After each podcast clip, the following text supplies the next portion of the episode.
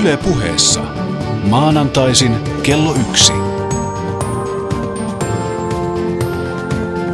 Maria Pettersson. Erinomaisen hyvää yhtä, hyvät ihmiset, ja tervetuloa ohjelmaan. Mun nimeni on Maria Pettersson ja mä oon täällä Yle puheessa teidän kanssa joka maanantai kello 13.14.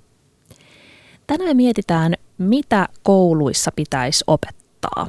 Keskitytään eritoten peruskouluun, mitä lapset ja nuoret haluaisi oppia, mitä heidän pitäisi oppia. Onko jotain sellaisia aineita, jotka pitäisi ehdottomasti sisällyttää opetukseen, mutta jotka ei siellä vielä ole? Ja onko jotain sellaista, minkä voisi kokonaan pudottaa? Meillä on studiossa kaksi vierasta. Ritva Jakku Sihvonen on koulutuksen suunnittelun dosentti Helsingin yliopistolla ja syyskuuhun asti oli oppimistulosten arviointiyksikön johtaja opetushallituksessa. Oikein paljon tervetuloa Ritva. Ja Eero Salmenkivi on elämänkatsomustiedon ja filosofian didaktiikan yliopiston lehtori Helsingin yliopistossa, eli Eero opettaa opettajia opettamaan. Tervetuloa Eero. Kiitos. Ihan ensimmäiseksi mä kysyn teiltä henkilökohtaisia. Mikä on sellainen asia, jota teille ei opetettu koulussa, mutta jonka te olisitte toivoneet oppivanne? Tapakasvatusta ei opetettu. Minkä tyyppistä? Kultaista kirjaa, käytöksen kultaista kirjaa? Ihan sitäkin, mutta ennen kaikkea sitä, miten toimitaan ulkomailla kansainvälisissä tilanteissa. Entäs Eero? No, mulla on oikeastaan kaksi asiaa. Toinen on ehkä enemmän peruskoulu ja toinen lukioasia. Toinen on ää, ruoanlaitto. Mä oon sitä ikäpolvea, jolloin ei ollut kotita- miehillä kotitaloutta koulussa lainkaan. Ää, se mä oon kyllä sitten oppinut, että mä en tiedä, olisiko se ollut välttämätön koulussa saada, mutta olisi se helpottanut paljon. Toinen on tekemään itsenäisiä tutkimustöitä. Jonkunlainen itsenäinen kirjoitelma annetaan viikko aikaa ja tehdä jotakin. Et yliopistossa se kynnys pro-seminaariin tai kandidaatin työhön tai graduun oli vähän liian kova, kun koulussa opetettiin vain lukemaan kokeisiin. Mä olisin halunnut oppia yksityishenkilö- ja yrityksen veroasioita, koska ne on ollut sellaiset asiat, mitä tulee jatkuvasti nenille ja ne joutuu alusta asti opettelemaan. Ja sitten ehkä ohjelmointia. Mä oon sitä sukupolvea, jolle olisi voinut jo hiukan opettaa ohjelmointia. Mutta, ja sitten on tietysti runsaasti asioita, jotka mä olisin toivonut, että olisi opetettu eri tavalla, mutta näihin vielä myöhemmin. Mutta hyvät kuulijat, onko peruskoulun lukujärjestys sellainen kuin sen pitäisi olla? Kaikki on käyneet koulua, kaikki on tähän osallisia – ja niinpä arvon kuulijat, mikäli teillä on mielipide tai näkemys tai kokemus siitä, mitä koulussa pitäisi opettaa tai mitä koulussa ei pitäisi opettaa, niin jakakaa se meidän ja muiden kuulijoiden kanssa. Osoitteessa yle.fi kautta puhe on Shoutbox, johon me odotetaan teidän tuntoja koskien päivän aihetta. Voitte kommentoida keskustelua tai vaikkapa esittää kysymyksiä meidän vieraille. Yle puheessa. Maanantaisin kello yksi. Maria Pettersson. Ja jos kouluajat on pyyhkiytyneet jo mielestä tai siitä kun on kuluttanut pulvettia on kulunut jo jonkin aikaa, kerrataan tähän alkuun, että mitä kuuluu nykyiseen perusopetuslain mukaiseen perusopetuksen oppimäärään.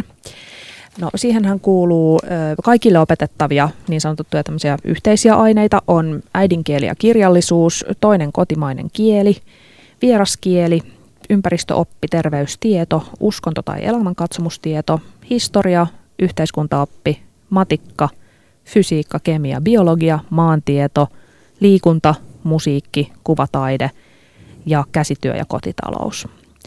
Ja sitten opetussuunnitelman mukaan ympäristöoppi, terveystieto, fysiikka, kemia, biologia ja maantieto muodostaa vuosiluokilla 1-4 tämmöisen oppiainekokonaisuuden, jonka nimi on ympäristö- ja luonnontieto. Ritva, ihan alkuun, mitä tapahtui viimeisessä tuntijako-uudistuksessa ja miksi? No, nyt tehtiin juuri tuntijako-uudistus 2012 uusia opetussuunnitelmia varten ja siinä lisättiin yhteiskuntaopin opetusta, liikunnan opetusta, kuvataiteen opetusta ja musiikin opetusta. Ja syy siihen oli se, että oppimistulosten arviointien perusteella näyttää siltä, että nämä ovat sellaisia aineita, joita tarvitaan lisää ennen kaikkea nyt varmasti noissa taideaineissa, siis musiikissa ja kuvataiteessa tilanne oli se, että niitä oli todella vähän. Kuinka että vähän niitä oli ja kuinka paljon niitä on nyt sitten tämän jälkeen? No jos me puhutaan näistä vuosiviikkotunneista, niin, niin nämä määrät lisääntyivät sillä tavalla, että musiikkia on kahdeksan ja, ja kuvataidetta yhdeksän, mikä tarkoittaa sitä, että koko peruskouluajan nyt sitten on tätä opetusta. Se lisäys oli vain siis yksi vuosiviikkotunti, joka tarkoittaa sitä, että kuitenkin, että opettajat saadaan pysymään siis aineisiin koulutetut opettajat. Tämä on iso kysymys, koska noin pienellä kuin aikaisemmin olin vaan niin vähän näitä tunteja, niin se yksikin tunnin lisäys merkitsi sitä, että monissa kouluissa jouduttiin käyttämään sitten ei-pätevää opettajaa. Ja Vähennettiinkö jotain? No vähennettiin yksi tunti uskontoa ja valinnaisia aineita vähennettiin. Miten se määritellään? Okei, okay, musiikkia tarvittiin lisää. Niin. Mistä me tiedetään, että se tarvittiin lisää? Meidän oppilaat on liian huonoja musisoimaan vai miten se, niin kuin, miten se Oppimistulosten arviointien perusteella niitä tavoitteita, jotka perusopetukselle on asetettu, ei ollut saavutettu hyvin ja siitä johtuen sitä lisättiin. Eli siis käytännössä se tapahtuu niin, että opetushallituksessa arvioidaan kaikkien aineiden tavoitteiden saavuttamista ja sitten ministeriö harkitsee niiden tuloksien perusteella, mitä pitäisi olla lisää. Osittain siihen tietysti vaikuttaa myös se palaute, jota oppilailta tulee ja opettajilta tulee. Tämä on monen summa, se on käytännössä kuitenkin poliittinen päätös sitten aina toi tuntijakopäätös. Ja ketä siellä on tällä hetkellä päättämässä tuntijaosta? Tuntijaosta päätetään tuolla valtioneuvostossa käytännössä. Opetusministeri sen esittelee, että hänellä on se päävastuu. Valmistelu tapahtuu opetusministeriössä. No, sä oot ollut opetusministeriössä virkamiehenä tosi pitkään. Onko, ootko huomannut, että nämä tuntijako päätökset, niin vaikuttaako siellä esimerkiksi ministerin puoluekanta siihen, että, että miten tuntijako menee? Joo, mä oon siis tarkkaan ottaa ollut opetushallituksessa, mutta on seurannut pitkään tätä. No kyllä se vaikuttaa. On aivan selvää, että, että nämä on poliittisia päätöksiä. Mutta mä korostasin, että nykyisin e, paljon enemmän kuin aikaisemmin, niin mukana on myöskin tämä arviointitieto, siis ihan aktiivinen palaute kouluista. Että siinä katsannossa on minusta menty 20 vuodessa, jonka itse olen seurannut, niin vähän parempaan suuntaan. Eero, sä oot erityisesti elämänkatsomustiedon ja filosofian asiantuntija. Millaista palautetta kouluista tulee No elämänkatsomustieto, joka on siis tällä hetkellä opetettava aine peruskoulussa, niin, niin siinä yksi kysymys on se, että opetusjärjestelyt on, on se heikko kohta, koska niin pieni prosentti oppilaista, noin neljä prosenttia opiskelee sitä vaan peruskoulussa ja, ja sekin on alueellisesti hyvin vaihtelevaa, että, että siinä suhteessa niin kuin tavallaan esimerkiksi tämmöiset valtakunnalliset tutkimukset, niin joskus on, on hankalia, jos tarkastellaan pienten ja, pienten ja valinnaisten aineiden kannalta. Filosofia on sitten vasta lukioaine, että tässä kun kysytään näitä, mitä peruskoulussa ehkä tarvittaisiin, niin se on ehkä se on ensimmäinen mieleen tuleva asia, mutta tota, siitä varmaan puhutaan kohta lisää. Puhutaan ilman muuta. Nyt kerro vielä Ritva vähän tarkemmin, miten ministerin puoluekanta käytännössä vaikuttaa?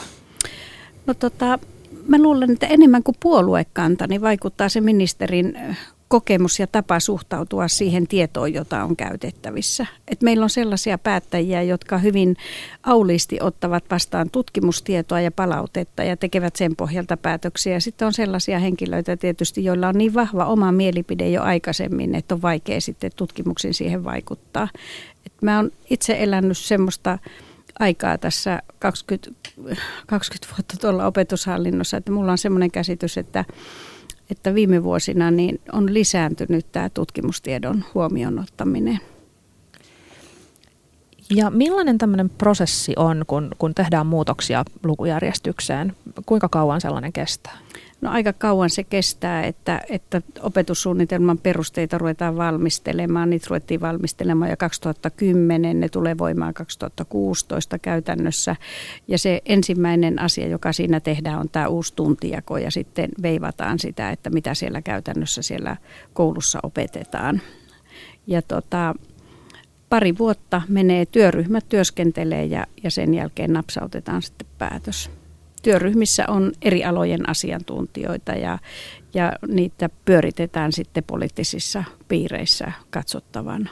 Niin siis esimerkiksi tässä uudistuksessahan kaari on peräti varmaan seitsemän, kahdeksan vuotta, mm. koska jo edellinen hallitus aloitti valmistelemaan peruskoulun tuntijakouudistusta ja, ja päätyi silloisen ministerin ehdot, tietynlaiseen ehdotukseen, joka sitten johti siihen, että se ei hallituksessa mennytkään läpi ja tota, äänestettiin, tai meni yli vaalien ja, ja sitten toisen puolueen ministeri nyt sitten tänä vuonna, tai tämän, tämän hallituksen kaudella teki sitten ää, siihen aikaisempaan ehdotukseen verrattuna hyvin maltillisen uudistuksen, on ainakin mun mielestä. Joo, ja se perustui nimenomaan hyvin voimakkaasti siihen, että nämä tutkimustiedot, joita oli käytettävissä, niin, niin vaikutti sitten siihen, että näin radikaali uudistukseen ei mennä, vaan, vaan tota, panostetaan sitten muuten kehittämiseen. Eli mikä ei mennyt läpi? Mikä oli liian radikaalia? Siellä oli uusia oppiaineita. Siellä oli esimerkiksi semmoinen kuin etiikka ja sitten siellä oli semmoinen kuin draama oppiaineina, jotka olisi sitten vähentänyt muiden oppiaineiden määrää. Ja sitten nyt sitten iso keskustelu käytiin tuon yhteiskuntaopin ympärillä ja yhteiskuntaoppia sitten lisättiin, että se ei ollut sen, sen aikaisemman ehdotuksen puitteissa. Siinä myöskin ehkä ryhmiteltiin näitä oppiaineita sillä tavalla sitten semmoisia uusia ryhmiä, joista kaikki ei ollut samaa mieltä.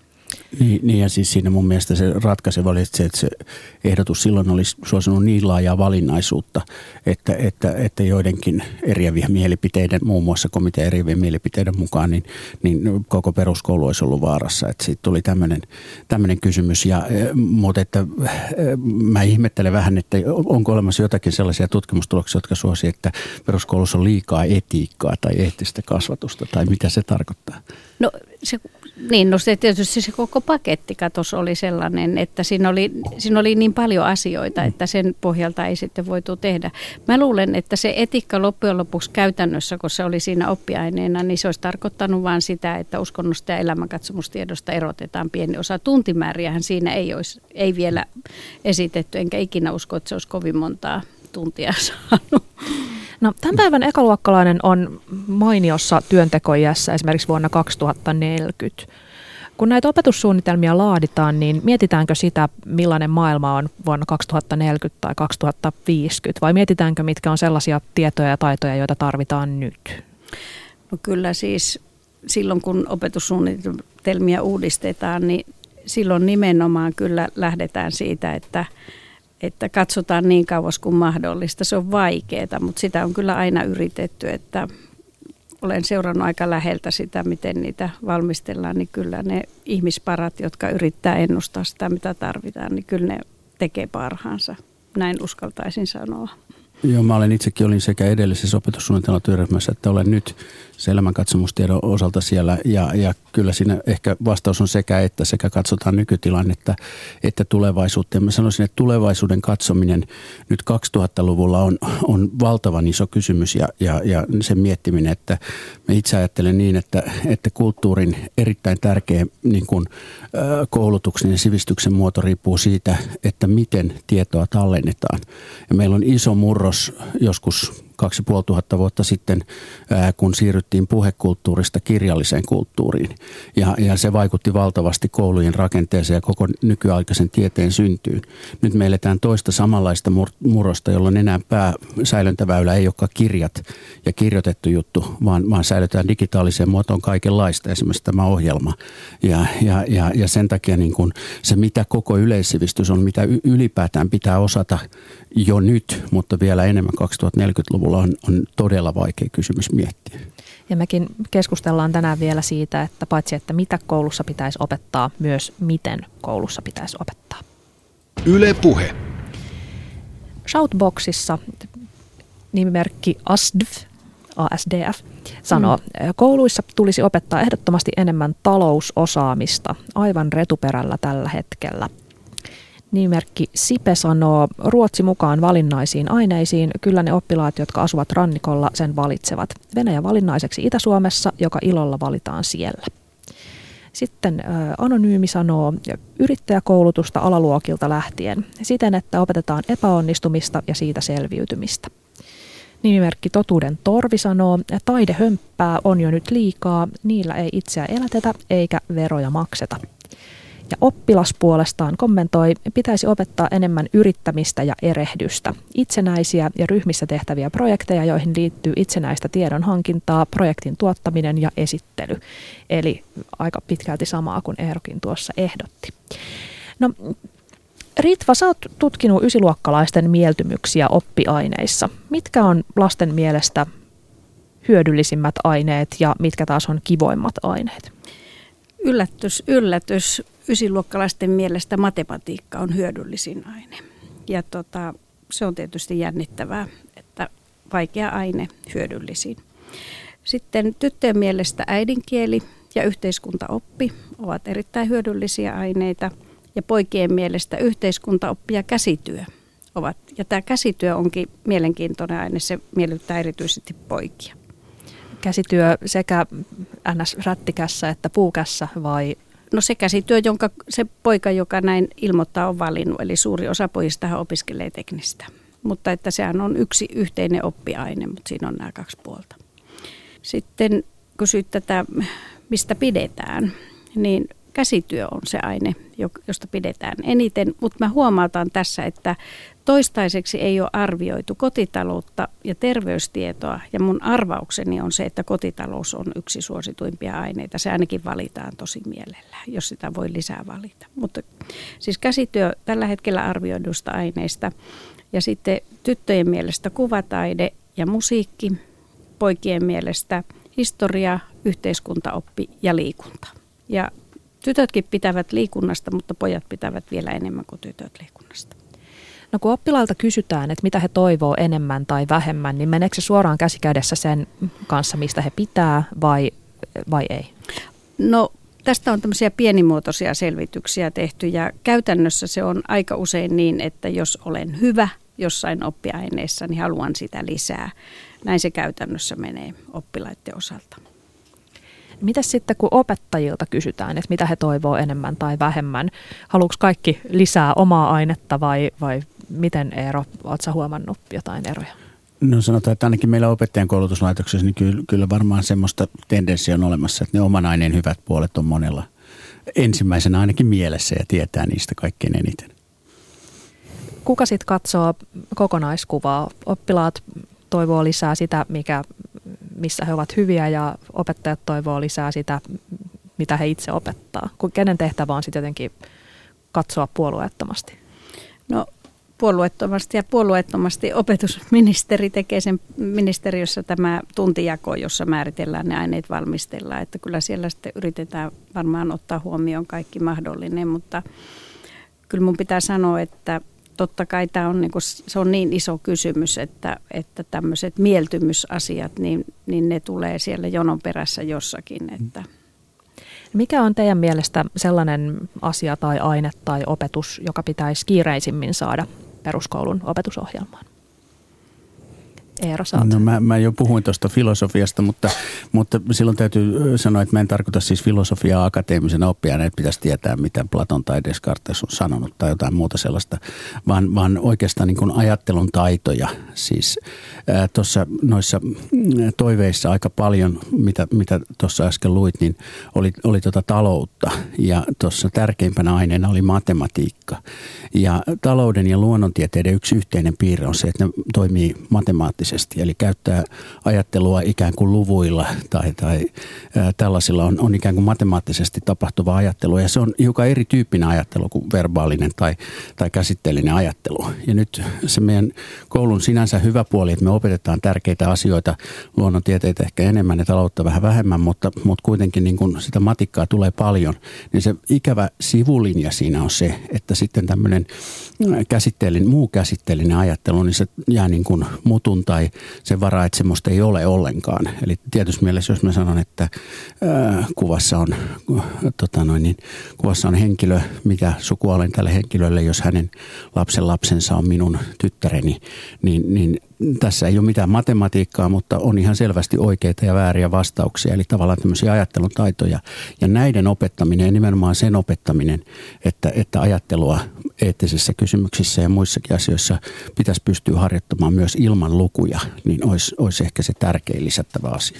Ja onko tämä sun mielestä se nimenomaan ajattelun opettaminen joku, johon tarvitaan oma aineensa vai pitäisikö sitä sisältyä jo olemassa oleviin aineisiin? No se on ihan hirveän vaikea kysymys, koska on hyvin mielenkiintoinen kysymys, että mitä oppiaine yleensä on. Eli, eli oppiaineet on toki aika stabiileja, e, eli, eli tavallaan ne elää jonkun aikaa. Meillä on esimerkiksi kansalaistaito, joka nyt on kuollut käytännössä, eli noin 40 vuotta 60-luvun alusta 94 opetussuunnitelmiin, jossa se ikään kuin integroitiin, kunnes se sitten 2000-luvun alussa lopullisesti todettiin, että ei sitä, ei sitä enää ole. Ja, ja, ja tämmöisiä lyhytikäisiä on jonkun verran, mutta jotkut on pitkäikäisiä. On esimerkiksi yllätys varmaan aika monelle, että maantiede on alun perin alunperin koulun oppiaineeksi Britanniassa 1800-luvun lopulla rakennettu kokonaisuus, mikä näkyy tietysti edelleenkin kulttuurimaantiedon ja luonnonmaantiedon niin kuin välisissä jutuissa. Ja, ja sen takia on niin kuin vaikea sanoa, että mitä, mitä se tarkoittaa, että on oppiaine. Ja, ja nyt esimerkiksi nyt tosiaan noin vuoden työskennellessä opetussuunnitelmatyöryhmässä, meillä ainakin elämänkatsomustiedon ryhmässä on melkein yhtä paljon aikaa käytetty oppiaineiden eheyttämiseen.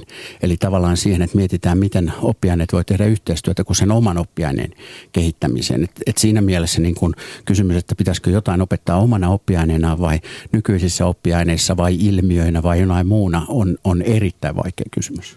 Mun mielestä tämä on yksi keskeisimpiä kysymyksiä, että miten näitä ajattelun taitoja opetetaan. Ja mä oon kyllä hyvin samaa mieltä siinä, että se on vaikeaa päättää, mutta näkisin hirveän vaikeana, että se olisi oma oppiaineensa. Minusta se on siis opettajan koulutuksen ja opettajan toimintatapojen aine. Että ylipäänsä niin kuin tässä kohtaa tekisi mieli sanoa, että olisi tosi vakavasti mietittävä sitä, miten asioita opetetaan ja miten opettajan koulutusta kehitetään.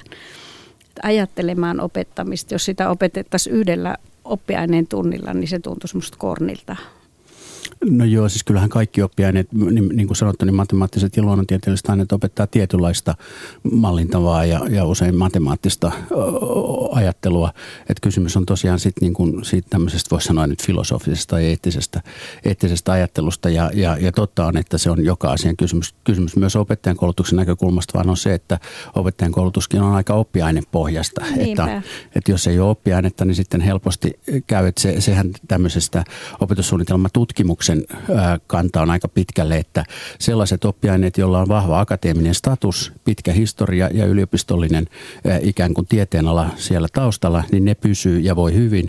Ja sitten tämmöiset muut, niin ne tuppaa kuolemaan, niin kuin esimerkiksi tämä kansalaistaito. Joo, sä kysyit näistä oppiaineista, niin mulla olisi semmoinen ehdotus, että kouluun tulisi semmoinen oppiaine kuin kulttuuritieto. Mitä siinä opetettaisiin? Ritva Jakku Sihvonen oppimistulosten arviointiyksikön johtaja opetushallituksessa syyskuuhun saakka? No mun mielestä siinä pitäisi opettaa kulttuurien tuntemusta, uskontojen tuntemusta ja, ja tässä tullaan sitten siihen kysymykseen tietysti, että mikä on nykyisen uskonnonopetuksen asema, mutta mä sijoittaisin sen tämmöiseen uskonto- ja kulttuuritietokokonaisuuteen. Shoutboxissa ollaan kovasti sitä mieltä, että uskonto on semmoinen aine, joka pitäisi heivata ensimmäisenä ja tästä pudotettavien aineiden kirjosta keskustellaankin tuossa hetken päästä vielä. Nyt kysyisin Eero, joka Eero Salmenkivi opettaa elämänkatsomustiedon ja filosofian opettajia opettamaan. Me ollaan PISA-kuninkaita. Meillä on myös OECD-maiden melkein lyhyimmät koulupäivät – suomalaisen perus, suomalainen peruskoululainen käy koulua vähintään semmoiset 6000 opetustuntia. OECDn keskimääräinen opetustuntimäärä oli vuonna 2007 melkein 6900 tuntia. Ainoastaan Virossa tämä vähimmäistuntimäärä oli vielä pienempi. Italia on opetustuntimäärissä ykkönen hiukan yli 8000 tuntia.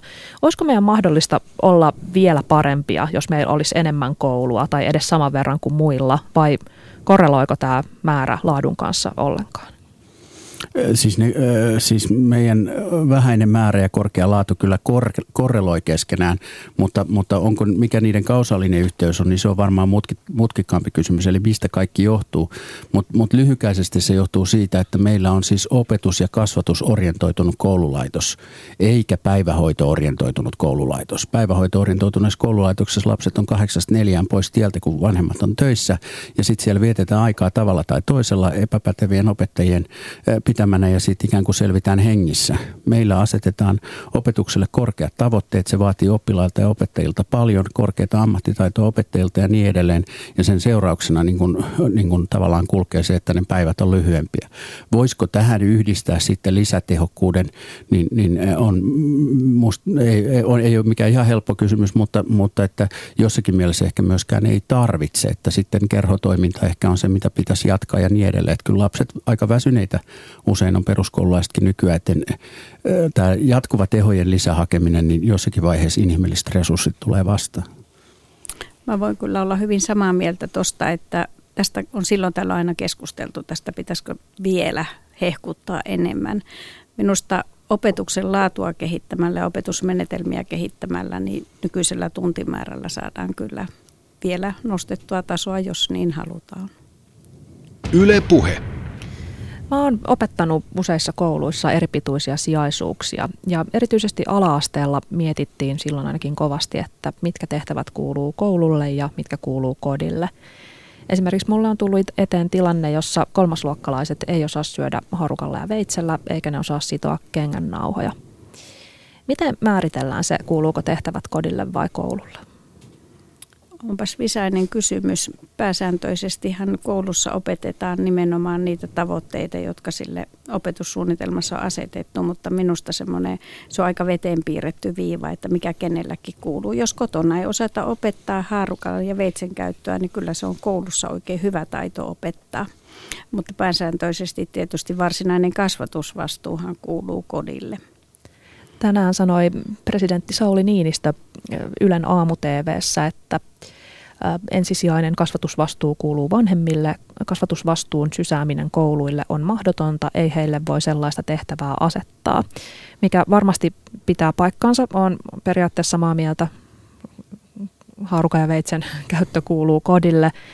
Mutta sitten on niitä koteja, ainakin niissä kouluissa, missä mä opetin, jossa vanhemmat ei syystä tai toisesta opeta, miten haarukalla ja veitsellä syödään. Ja tuntuu jotenkin kauhean julmalta ajatella, että, että pudotetaan lapset jo ekaluokkalaisina tai kolmasluokkalaisina yhteiskunnan kelkasta sen takia, että niiden vanhemmat ei hoida hommaansa.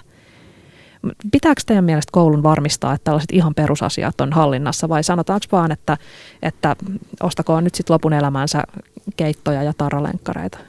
No ehkä tässä rohkenisi olla jossakin mielessä presidentin kanssa eri mieltä, mutta tota, perusopetuslaissa nimittäin sanotaan, että, että opetuksen tavoitteena on tukea oppilaiden kasvua ihmisyyteen ja eettisesti vastuukykyiseen yhteiskunnan jäsenyyteen.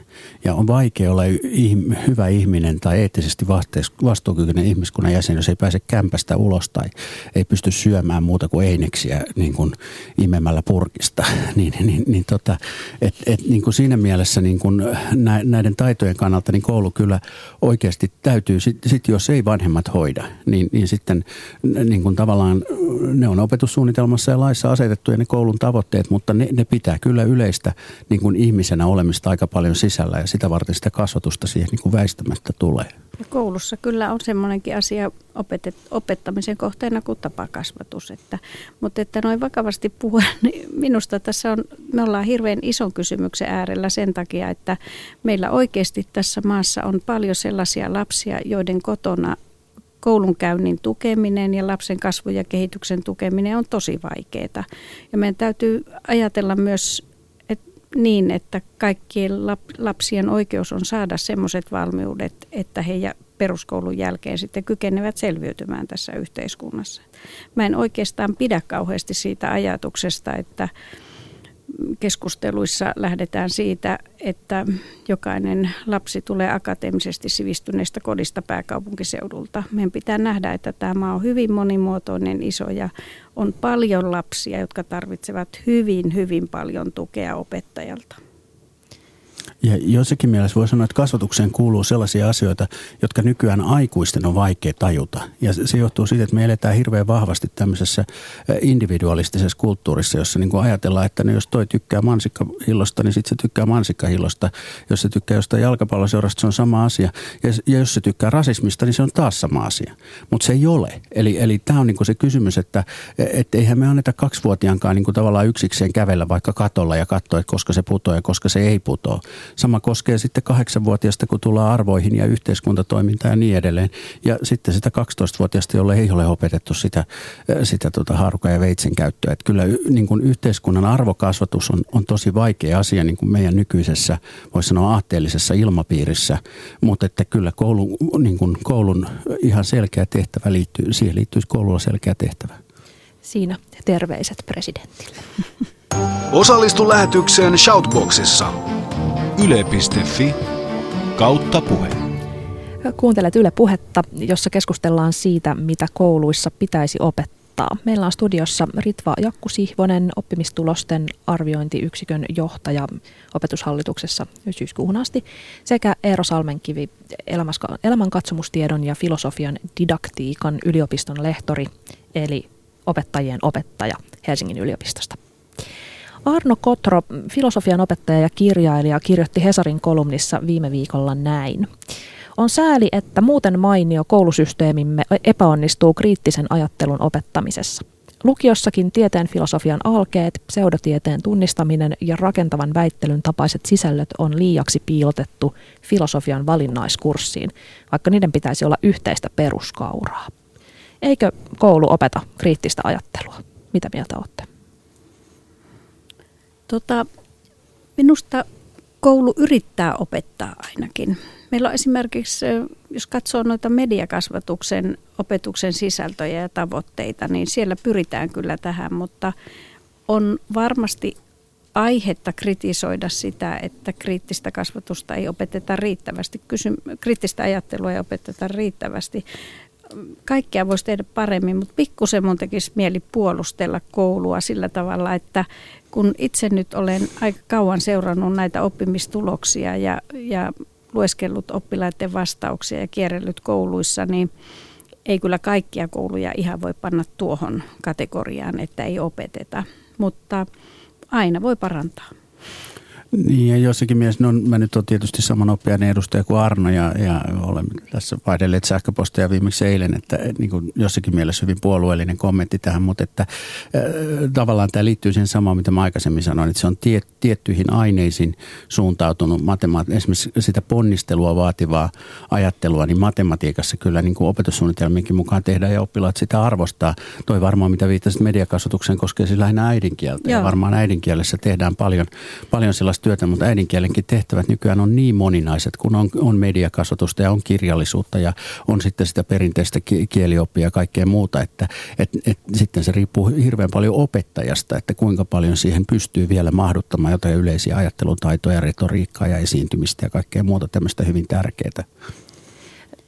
Mitä mieltä olette ähm, aika usein nyt netissäkin törmäsi sitten muun muassa tämän kolumnin kommenteissa, mutta myös muualla siihen ajatukseen, että, että jotenkin yleissivistys, joka peruskoulun pitäisi tarjota, niin, niin ei tarjoa. Että, että joskus peruskoulu tai oppikoulu usein näissä tapauksissa niin tarjosi paremman yleissivistyksen kuin nyt.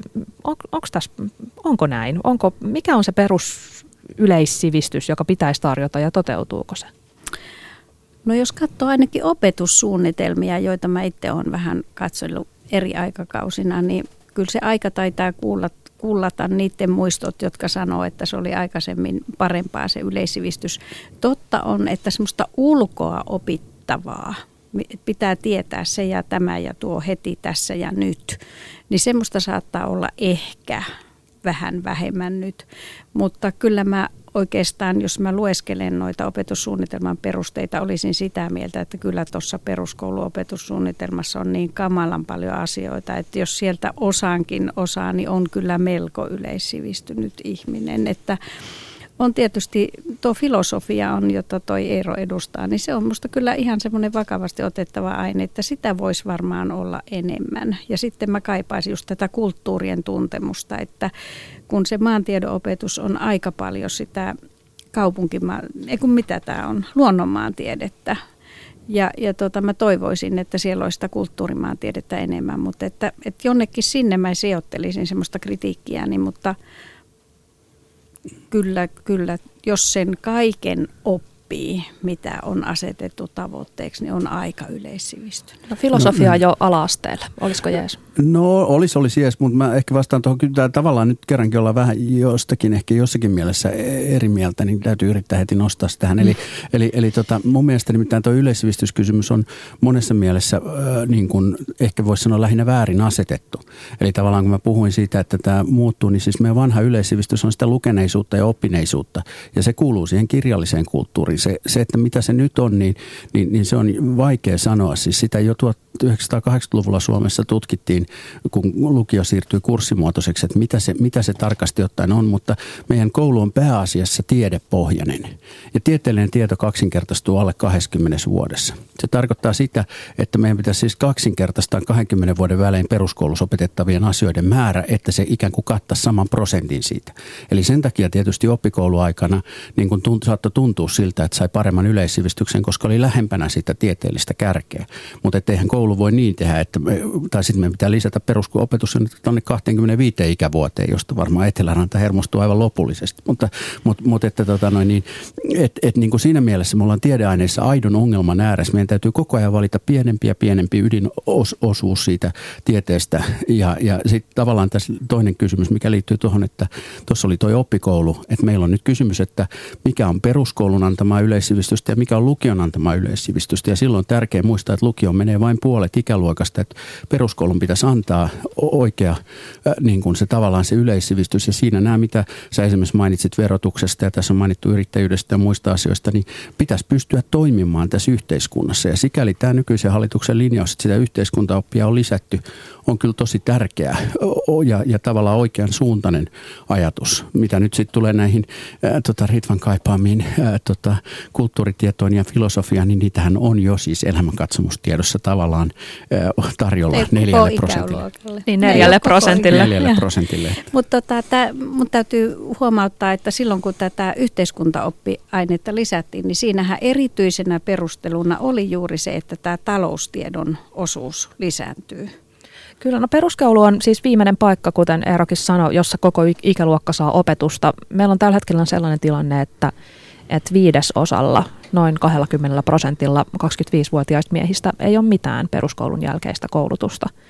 Ja opiskelun peruskouluun jättäneitä naisia on kymmenisen prossaa, joten on aito ongelma ihan oikeasti, että, että kaikki elämän kannalta olennainen koulutus pitäisi saada ysiluokan loppuun mennessä. Toteutuuko tämä teidän mielestä? No ei varmaankaan voi toteutua mm. sillä tavalla, että kaikki mitä olennainen, mitä tarvitsisi, niin olisi opetettu, mutta että paljon on niitä aineksia, joita, joita tarvitaan. Mutta mä voisin kuvitella, että semmoiset henkilöt, jotka ei sitten jatka ammatilliseen koulutukseen tai lukiokoulutukseen, niin saattaisivat kyllä kaivata semmoisia aineita, jotka sitten taas tulee siellä lukiossa ja, ja ammatillisessa koulutuksessa, kuten esimerkiksi just tämmöinen yhteiskuntaan valmentava käyttäytyminen ja, ja tota, erilaista tietoa siitä, miten yhteiskunnan rakenteet toimii, historiatietoa ja muita taitoja. Että, mutta jotenkin mä näkisin aika mahdottomana sen, että tuota opetussuunnitelmaa hirveästi pullistetaan. Sieltä täytyy jotakin sitten saada kyllä pois, jos tuota ajatellaan, että tämä olisi ihanne. Mutta mä sanoisin niin päin, että kun meillä on koko ajan suuri pyrkimys siihen, että kaikki suorittavat tämän perus opetuksen jälkeisen koulutuksen, niin panostettaisiin siihen mieluummin kuin tungettaisiin lisää tavaraa peruskouluun. Hetken voidaan keskittyä siihen, että ei mietitä realismia, vaan mietitään, jos sinne saisi ympätä sellaisia asioita, mitä kerta kaikkiaan haluttaisiin. Me kysyttiin netissä, mitä ehdottoman tärkeää opetusohjelmasta puuttuu. Ja tässä on nyt muutamia vastauksia. Kommentoidaan niitä seuraavaksi. Ensinnäkin pyydetään enemmän esiintymis- ja väittelytaitoja, kuten Yhdysvalloissa. Mitä mieltä olette? Hirveän hyvä asia. Ehdottomasti samaa mieltä. Taas kerran äidinkielessä oleva asia, jota myös esimerkiksi elämänkatsomustiedossa voidaan harrastaa, mutta että miten, miten, miten sitä saadaan, niin se on hyvä kysymys. Mut Lämmin kannatus. Niin, puhetaidon mm. yhteydessä sitä kyllä opetetaan, mutta ei varmaan riittävästi. Nuoren Voimaliitolla oli tämmöinen ohjelma, jossa opetettiin, no se oli itse asiassa kyllä lukiolaisille, mutta väittelyä. Ja heidän teesi oli, että väittelyä voisi käyttää opetusmenetelmänä melkein kaikissa humanistisissa aineissa. No mutta ohjelmointia. ihan ohjelmoinnista mä oon pikkusen epävarma, mutta tietotekniikkaa. Kyllä tietotekniikka on mulle semmoinen vaikea asia, jota mä oon paljon pohtinut. Pitäisikö se olla ihan oma oppiaineensa? Epävarma kanta. No mä olisin melkein vastaan. Siis eh, se on samaa mieltä kuin Ritva siitä, että, että me eletään tietoteknisessä maailmassa ja sitä pitää opettaa lisää. Silloin kun mä, mä olin koulussa vielä opettajana enkä oli yliopistolla, niin silloin oli paljon näitä ohjelmointi-ideoita ja sä mainitsit oman kouluuras osalta tämän kysymyksen siitä ohjelmoinnista. Eh, mä epäilen, että me ollaan tulossa niin, tultu niin paljon käyttäjäläheisemmäksi. Silloin kun mä aloitin tietokoneiden käytön, niin silloin piti osata itse vääntää jotakin ja kirjoittaa CPM-koodeja ja sellaisia siihen ruudulle, että sai sen koneen toimimaan. Nyt ei tarvitse osata painaa oikein oikeata kuvaketta. Ja mä en usko, että me palataan semmoiseen tilanteeseen, enkä toivo todellakaan, jossa kaikkien ihmisten pitää osata itse kirjoittaa noin juttunsa. Tämä on musta tavallaan ammatillinen koulutus. Sen sijaan se, mikä tuossa musta on oikein suuntainen, on se, että tähän ikään kuin digitaaliseen maailmaan pitää antaa sellaista opetusta, että miten tässä osataan, miten tarkastetaan tietojen pätevyyttä, miten tiedetään, mistä tulee, minkälaisia laitteita tarvitaan ja niin edelleen. Virossa päätettiin opettaa ohjelmointia jo ekaluokkalaisille ensin hyvin yksinkertaista javaa ja sitten, sitten monimutkaisesta, monimutkaisempaa. Siellä perusteena oli se, että yhä useammassa ammatissa tullaan tarvitsemaan taitoja, jossa ohjelmoidaan erilaisia asioita. lähes jokaisella alalla tullaan tarvitsemaan mm. tietotekniikkaa. Tämä on, tämä on minusta sillä tavalla hyvä idea, että se pitäisi jotenkin ujuttaa muihin oppiaineisiin. Että omana oppiaineenaan sitä ehkä ei kannattaisi opettaa, mutta silloin kun se tapahtuu esimerkiksi projektimuotoisen työskentelyyhteydessä, että tässä tullaan siihen, miten opetetaan asiaan. Mä, mä olen samaa mieltä, että me ollaan sillä, miten opetetaan asialle, että jossakin mielessä meidän koululaitoksen niin kuin, on valtavia hyviä piirteitä, eikä kukaan varmaan haluaisi palata semmoiseen aikaan, missä ei ole yhtenäistä yleissivistävää koulutusta. Mutta mut se ongelma on se, että silloin se vähän niin kuin erottuu työelämästä. Ja se, mitä me tarvittaisiin, olisi tavallaan se, että se oppimis, niin kuin John Dewey aikanaan sanoi, että se olisi niin kuin oppimista tekemällä. Eli me voitaisiin opettaa sellaisia asioita, joita sitten myös tehdään ikään kuin oikeasti, koska se myös tuottaa nuorelle niin kuin aitoa semmoista niin kuin mielekkyyden kysymystä, jos, jos se, mitä koulussa tehdään, ei, ei sitten ole sitä, mitä oikeasti tehdään. Ja tämä on musta hyvin tärkeä kysymys ja koskisi my- myös tätä ohjelmointia. No sitten ehdotettiin kymmensormijärjestelmää. Kuulemma edelleen professoritkin kirjoittavat kahden sormen järjestelmällä, mikä on säälittävää. Mitä mieltä olette kymmensormijärjestelmä? Ihan järkevä idea, eikä viesi paljon aikaa. Joo, voisi varmaan olla ihan hyvä, hyvä asia, kun on itse tämmöinen hiirikäsivammainen, joka käyttää pikemminkin yhtä kuin kahta sormea nykyään, niin vaikea, varmaankin ihan hyvä idea ensiavun perusteet, esimerkiksi ensiapu ykkönen? No terveystiedossa tulee paljon tämmöisiä asioita ilman muuta. No sitten työnhakua, kuinka kirjoitat CVn, kuinka toimit työhaastattelussa, voisi harjoitella työhaastattelutilanteita? Ei mitenkään huono asia. Oppilaanohjauksen tunnillahan tämmöisiä saattaa käsitelläkin joissakin paikoissa, mutta ammatillinen koulutus ja lukiokoulutus on sitten varmaan vielä oikeampi paikka tälle. Niin tähän, tähän liittyy minusta se, että monissa näissä ehdotuksissa ohjelmointia tämä on niin kuin tavallaan se sellainen kysymys, että kun meillä on tätä yleissivistävää ja yhteiskunnassa toimimista vaativaa juttua ikään kuin liian paljon, niin sitten kaikki tällaiset yritykset saada ikään kuin sitä ammatillista koulutusta tavallaan sisään sinne perusopetuksen puolelle, siis tietyt muodot yrittäjyyskasvatusta, ohjelmointi ja, ja CV-teko ja muu sellainen, niin, niin, niin niiden paikka kyllä pitää olla aika pieni, koska sitä yleissivistävää tarvitaan liian paljon. Tai sitten meidän pitää todella pidentää sitä, mutta että mehän tiedetään, että on paljon sellaisia oppilaita, jotka ei halua sitten niin kuin lukeminen riittää se yhdeksän vuoden jälkeen. Ja sen takia, jos, jos tässä nyt saa aidosti toivoa, niin silloin se, mitä voisi toivoa, se, että se, se perusopetuksen päättövaihe olisi jotenkin niin kuin joustavampi.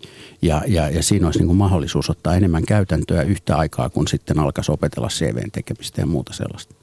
No käytännöllä jatketaan. Hygienia passia ehdotetaan perusteena muun muassa se, että aika monet tekee sen alan duuneja heti koulusta päästyään ja se auttaisi ihan alkuvaiheen työnsaantia. No en tiedä, onko ihan tuo passin, passi kovin mahdollinen asia, mutta minusta kotitaloudessa terveystiedossa opetetaan aika paljon ton tapaisia asioita. No sitten autokoulu, ainakin teoriaosa, tai ainakin kaikki liikennemerkit ja olennaisimmat autoiluun, pyöräilyyn ja kävelyyn liittyvät liikennesäännöt. Koulussa on liikennekasvatusta ja, ja siellä tulee aika paljon näitä asioita, mutta enpä nyt ihan ajokorttia lähtisi ajokortin teoriaosia peruskouluun tunkemaan. Niin siis lukiossahan useimmat lukiot tarjoaa sitä vaihtoehtoa ja kun 18-vuotias pitää olla saadakseen ajokortin, niin mä en ole ihan varma, että onko toi nyt sitten se, että pitää osata käyttäytyä liikenteessä, niin se on niin kuin Ritva tuossa sanoi, niin se on, se on tota toinen asia ja sitä peruskoulussa on kaiken järjen mukaan opetetaan, tosin mä en ihan tiedä, että missä. Niin, on mulla... semmoinen aihekokonaisuus kuin liikennekasvatus Mä muistan, että mua joskus niin kuin ekaluokkalaisen viety johonkin liikennepuistoon, mutta, mutta se ei se ei oli kyllä. sitä kansalaista, mä epäilen, että se oli Liikennekasvatus on, kuulkaa, tällä hetkellä niin on se aihekokonaisuus. aihekokonaisuutena ja siinä saadaan aika hyviä tuloksia. Meillä oli aihekokonaisuuksien arviointi, jossa todettiin, että hyvin menee. Mainiota. Se ei ehkä ihan näy vielä tuolla Hämeentiellä, mutta voi olla, että se siellä on.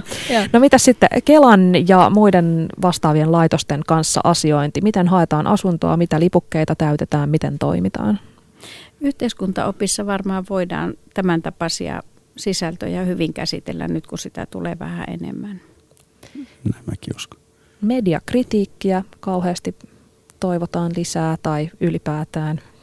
Mediakasvatus on peruskoulussa ihan, ihan niin kuin kirjoitettuna sisältöalueena, että varmaan sitten joku toivoo sitä vielä lisää. Se riippuu varmaan opettajasta. Jotkut sanoo, että riittää jo.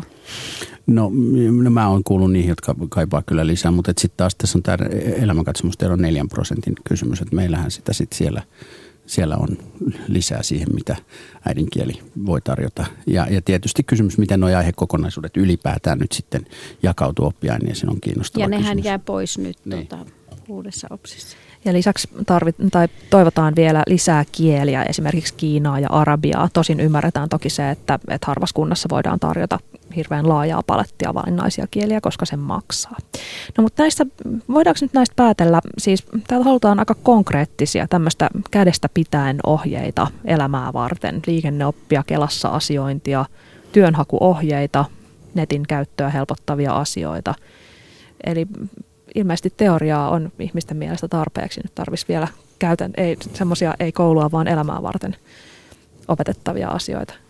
Mä vähän luulen, että tämä liittyy siihen, että miten siellä koulussa opetetaan. Että, että tässä on aika suuri opettajakohtainen kirjo, että nuo sisältöalueet, joita tässä tuli esille, on semmoisia, joita, joita voi kaikella lämmöllä niin kuin kannattaa, mutta että musta ne voisi sisäl- sisältyä jo nyt semmoisiin harjoitteluun. Että meillä on paljon semmoisia opettajia, jotka tekee opetuksen hyvin konkreettiseksi ja silloin se kannattaa, mutta voi olla ja on tietysti niitäkin, joille kirja on kaikki kaikessa. Joo, mutta kyllä teoria pitää opettaa käytännön yhteydessä. Mä oon ihan samaa mieltä, että noin, noin niin kuin pitää mm. saada yhteyteen sen nykyisen opetuksen kanssa. Mm. Maria Pettersson. Yle Puhe. Puhutaan seuraavaksi siitä, että mitä me voitaisiin pudottaa, jotta nämä äsken mainitut tärkeät asiat saataisiin mukaan. Tuleeko teille heti mieleen jotain semmoista ainetta tai asiaa, jonka opiskelusta voisi luopua peruskoulussa? No siis heti mieleen tulee tietysti ne, joista on paljon keskusteltu, mutta siinä voisi ehkä tämmöisen opetussuunnitelmatutkimuksen näkökulmasta taas sanoa sen, että, että oppiaineet tuppaa ole aika pysyviä ja, ja ehkä siihen on myös hyviäkin syitä. Eli, eli tavallaan se, että ne on jossakin mielessä sitten täyttää koulussa tietynlaista paikkaa. Että siinä mielessä tämä poistaminen on vaikea kysymys. Ja niin kuin mä sanoin aikaisemminkin, niin se kysymys, mitä oppiaineet on, miten niitä yhdistetään, mikä, mitkä niiden, niin kuin, mikä niiden rooli ylipäätään on, niin on semmoinen, mistä ehkä olisi mielekkäämpää keskustella kuin tämä pudotuspeli pakkoruotsin ja pakkouskonnon kanssa. Hmm. Me kysyttiin tätäkin netissä ja yllätyksettömästi eka vastaus tai suosituin vastaus oli pakollinen ruotsin opetus, mikä pitäisi pudottaa. Ritva, mitä teillä ministeriössä keskustellaan tai keskusteltiin ruotsin opetuksesta? No mä en oikeastaan ministeriön keskusteluista tiedä, ne näkyy näissä virallisissa linjauksissa, joita on, että ruotsia pidetään hyvin tärkeänä mutta on sanomatta selvää, että, että se on semmoinen oppiaine, josta esimerkiksi opetushallituksen tuon tuostakin tuli sitten semmoista, kantautui sitä tietoa, että, että se voisi olla valinnainen aine. Ja tota, jos ajatellaan tilannetta, että meillä on siis 300 000 ruotsinkielistä ja, ja vajaa 5,5 miljoonaa ihmistä muuten, niin totta kai se on selvää, että se aina silloin tällöin pulpahtaa, että onko sille riittäviä perusteita. Minusta sille on perusteita puolesta ja vastaan. Jos halutaan, että tämä on kaksikielinen maa ja vähemmistöllä on tämmöinen oikeus, niin silloin sitä pitää opettaa. Mutta sitten aikamoisia sympatioita mulla on niitä kohtaa, jotka kokee, että, että tota, se on pakkoaine. Näyttää siltä, että oppimistulokset on aika huonoja Ruotsissa. Että me ollaan arvioitu sitä useamman kerran ja tulokset on heikkoja. Että ei se mikään itsestäänselvä kysymys ole. Kyllä siitä pitää voida keskustella. Itse ehkä kallistuisin siihen, että, että tota, pidän ruotsia semmoisena aineena, että jos me ajatellaan, että meillä on kaksi vierasta kieltä, kaksi kieltä koulussa, niin, niin toinen niistä voi olla ruotsi, mutta, mutta ei tämä mikään semmoinen itsestäänselvä asia ole. Kyllä siitä pitää voida keskustella.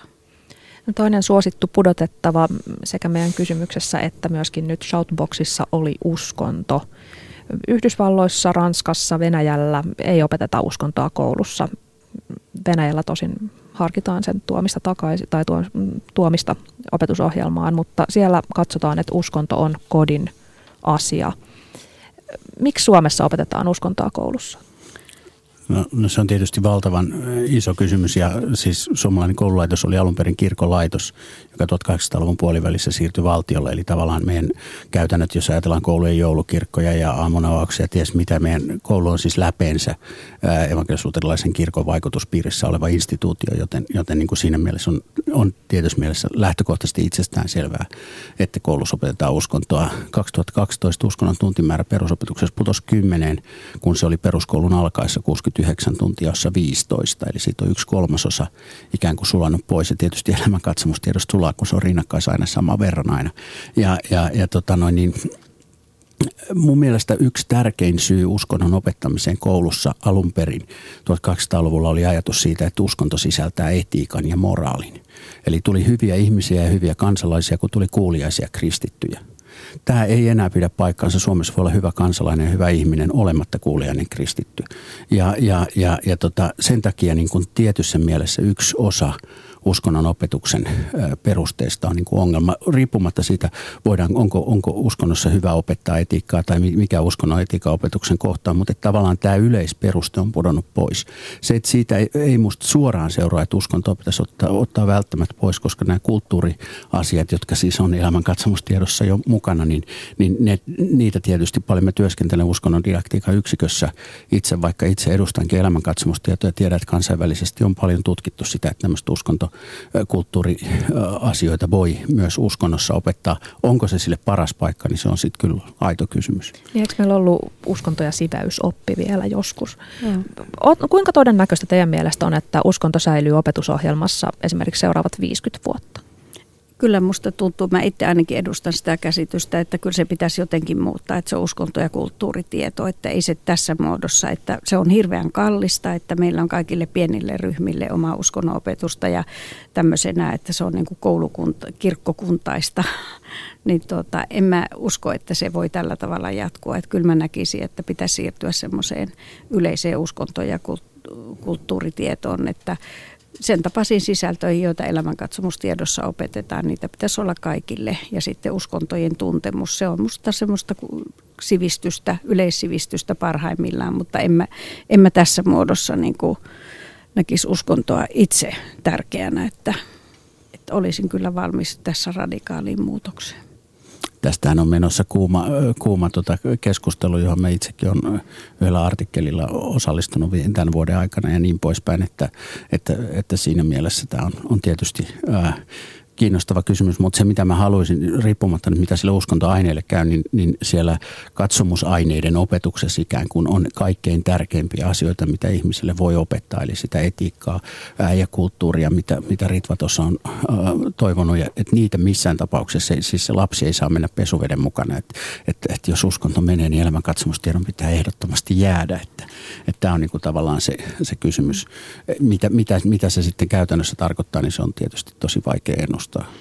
Niin siis mä edustan sitä käsitystä, että uskontoja pitäisi tuntea laajasti, että ne muodostaa sen sivistyksen, joka on sitten hyvä olla, että pärjätään tässä monikulttuurisessa ja kansainvälisessä keskustelufoorumissa, jotka on nimeltään maailma.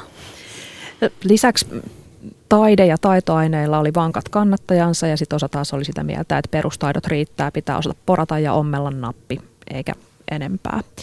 Mutta sitten vähemmän huomiota saanut asia oli se, että, että miten pitäisi opettaa. Ulkoluvusta me jo keskusteltiinkin, että onko sille paikkansa enemmän vai vähemmän vapaaehtoisuutta, siitä myöskin keskusteltiin. Ja sitten on olemassa vielä sukupuolten väliset erot. PISA-tutkimuksen mukaan heikoissa lukioissa on selvästi enemmän poikia kuin tyttöjä. Ja tästä yksi vaihtoehto, miten näitä eroja saisi mahdollisesti tasattua, tulee professori Osmo Kiviseltä, joka sanoo, että tytöt pärjäävät kirjakoulussa ja pojat elävät vapaa-ajalla digiaikaa vaikkapa tietokonepelien maailmassa. Koulussa heille ei ole tarjolla vastaavaa ympäristöä.